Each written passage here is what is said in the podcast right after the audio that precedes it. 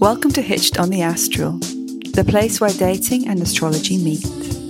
I'm Lucy Porter, and astrology is my love language.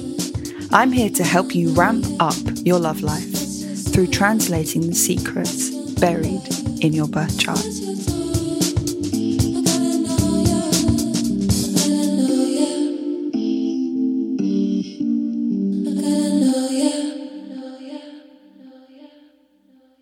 Babes. Welcome to season two of Hitched on the Astral, the hotline. This season, I'll be speaking to 10 callers over 10 weeks and exploring the 10 main astrological planets to see how they affect your love, sex, and dating life. Whether my callers are single or in a relationship, they all share one thing in common. They have an itch which they want scratching, and they believe that their birth chart can help them unlock the relational secrets that they are so craving. And this is where I come in handy as their astrological agony aunt, their sexual fairy godmother, whatever. Now, I always say no birth time, no booty, because, babe, trust me when I say you've got to know your own birth chart inside out first before you start spying on your crushes. Truly, it starts with you. And just like that, I think my phone is ringing.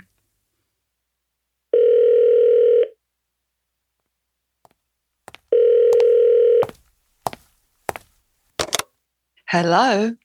Hi, Lucy. Hi, who is this? This is Amira. Okay, babe. So tell me, what is your problem? How can I help you?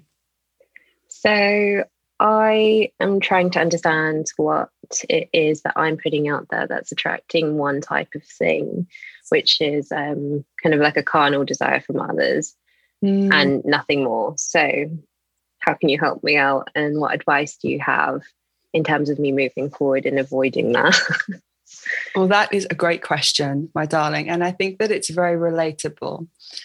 So you're born on the 29th of September, Yeah. 12 15 p.m. Okay, so you are very much a Libra with a Pisces moon and a Mercury in Libra and a Jupiter in Libra. So lots of Libra, lots going on.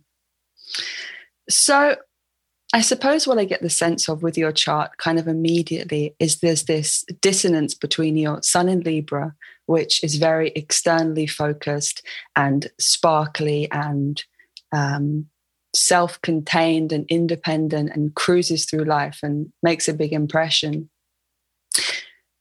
Next to your moon in Pisces, which is introspective and sensitive and deeply seeking, like nurture and connectivity.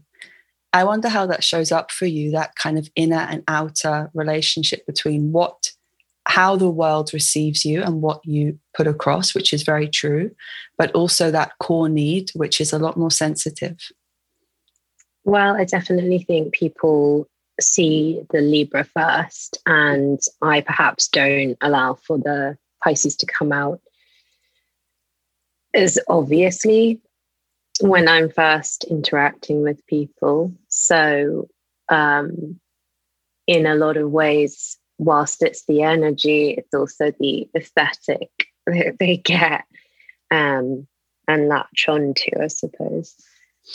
Do you feel like sometimes people have a preconceived idea of, of who you are and what you're about? Yeah, definitely. I, I think um, I'm not sure exactly what the preconceived notion is in its entirety, but I definitely pe- think people have that. Um, and if not that, I have been told that I uh, can't be read quite a few times. So I feel like that's your Mars in Scorpio. Just Yeah. Has a Scorpio Mars in the 11th house, which is just like the ultimate kind of you walk into a space and people are like, who is this detective that I want to date and I don't understand? yeah, exactly.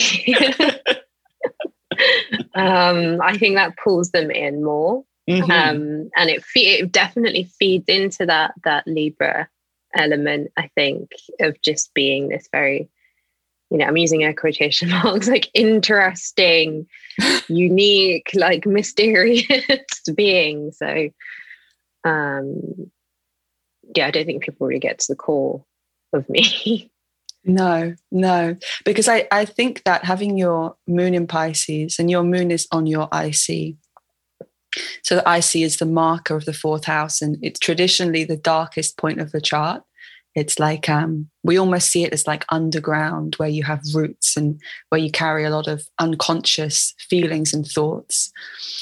That, you know, having your moon in Pisces, the last sign of the zodiac, literally like the wizard, shaman, spirit, sitting in the darkest part of the chart, the depth of you is kind of um, enormous. I mean, you basically couldn't be any deeper with the wisdom of your heart. So you're holding and assimilating all kinds of information, probably in your dreams and unconsciously, and for other people, probably even for your dates. so I imagine that it's really important for you to have a lot of space away to process what you're picking up from people, especially in the dating scene. Yeah, completely. I find myself absorbing other people's just their energy Mm. Um, and it does take me a lot of time actually to come away from that and understand what the situation is even even when there's nothing to understand there's always something to understand babe yeah this is true this is true um i do feel like a little bit of a creature creature of the deep oh my god that is mm. perfect yeah you're a creature of the deep and you know you're definitely like a past life psychic. I mean, that just goes without saying. But, you know, how do you then apply these like abstract, mystical concepts to just day to day life, like getting a partner, getting a boyfriend or a girlfriend or whatever? And I think that it's really interesting for you. The way your chart is laid out is very externally focused. So I know that you have this desire to have a long term relationship and just to choose the right person and they be great and you just knuckle down and get on with it. But it kind of, your chart isn't really organized like that. There's a real propensity in this chart for trial and error. It's like, it's important for you to meet a lot of different people and get to know the versions of yourself and how that changes through dating and through meeting lots of different types of people from different walks of life and different occupations and different whatever to see how it how it affects you. Um, it's interesting we were just i was just referencing this before that i feel like if you asked me where am i going to meet the person like the, should we call them the one amira mm-hmm. let's call them the one. Let's go for it. let's just let's just throw all of our toys out the pram. If you were going to say to me, "Where will I meet the one?" I would tell you that you would meet them around your community. So your ideal person is someone that you will meet in your day-to-day life, like someone who is in the nearby coffee shop every day or walks their dog in the park next to you or the milkman or the butcher. I mean god knows what. But for you you have your saturn in your third house okay? And if we're looking for traditionality if someone's looking for a long-term relationship if they want to settle down if they want to do that whole palaver the saturn placement is super super important because it tells you a lot about um, your anchorage and the discipline and what you need. And for you, your Saturn is sitting in the house of your local community and the people in your world. And I think it's probably really easy for you having a Venusian, very Libran chart to meet people. And I imagine people notice you and you're kind of magnetic to lovers. So it's just about putting yourself in places where you can begin to build trust with people. I think that's such a key word for you is that trust to let someone in. Yeah, trust is uh, something I don't feel often. mm. people say it'd be interesting to kind of like build that up mm. over time.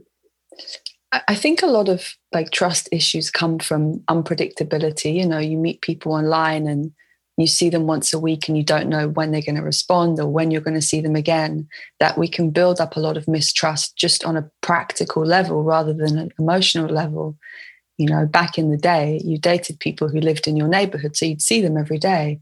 And there was probably just that trust of um, someone's presence that I think would be a really healing avenue for you, is almost dating in more of an old school way. You know, just hitting on all your neighbors, babe. I mean, you know, I'll try. um, I think uh, I kind of like that old school. I want to try to have that old school approach to things. Um, mm-hmm. but it it just it speaks to that word of like its stability. Um, just building something up that isn't the unknown with an app. And as you said as you said before just not knowing when someone's going to reply when someone's going to see you again. Um, quite often they don't in my my case. Yeah. So. i mean this is the world of the internet. It's just so easy to ghost but you know it means that yeah lots of people have real issues with trust because of it I would say to you that if you wanted like a hitched on the astral homework, mm-hmm. that I would begin to locate yourself like in time and space in your area. I would delete the apps if you use the apps. I would delete them for a few months, couple months, and begin to explore meeting people in real life.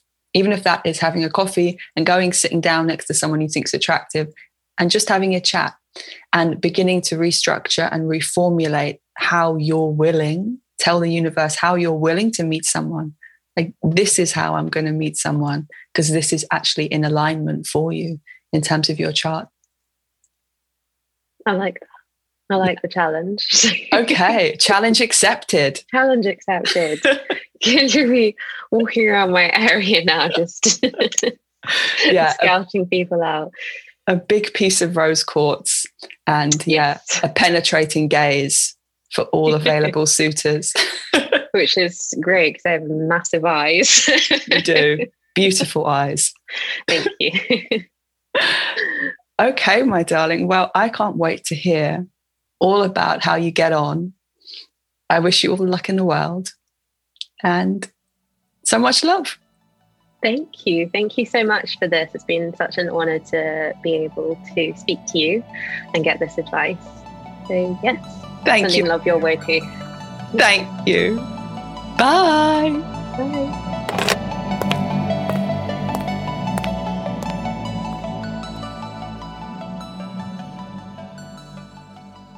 Oh, what a great call with Amira. Venus is such an interesting planet because it is the planet of receptivity, of relating, beautifying, adorning, opening, magnetizing. It's your nail polish color, your phone case, how you take your eggs, your coffee order.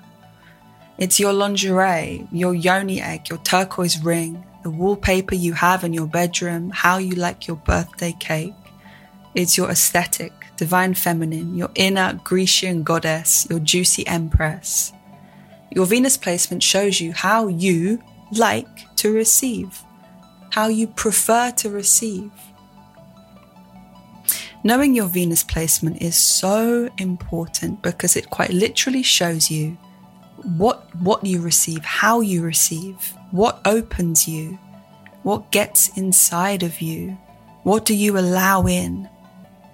This is so vital in love because to truly let someone in, well, it's to invite somebody out of our hallway and up to our bedroom. Some examples of how Venus can show up in different signs could be, as examples, a Venus in Aries. I need to receive spontaneity to feel love. Your Venus in Libra. I need to receive flexibility to feel love. Sagittarius. I need to receive freedom to feel love. Capricorn, I need to receive investment to feel love. I advise you to really explore your Venus sign and begin to understand what you like to receive in order to feel love. Because once you know what it is that you want to receive, you can then begin to go about asking for it.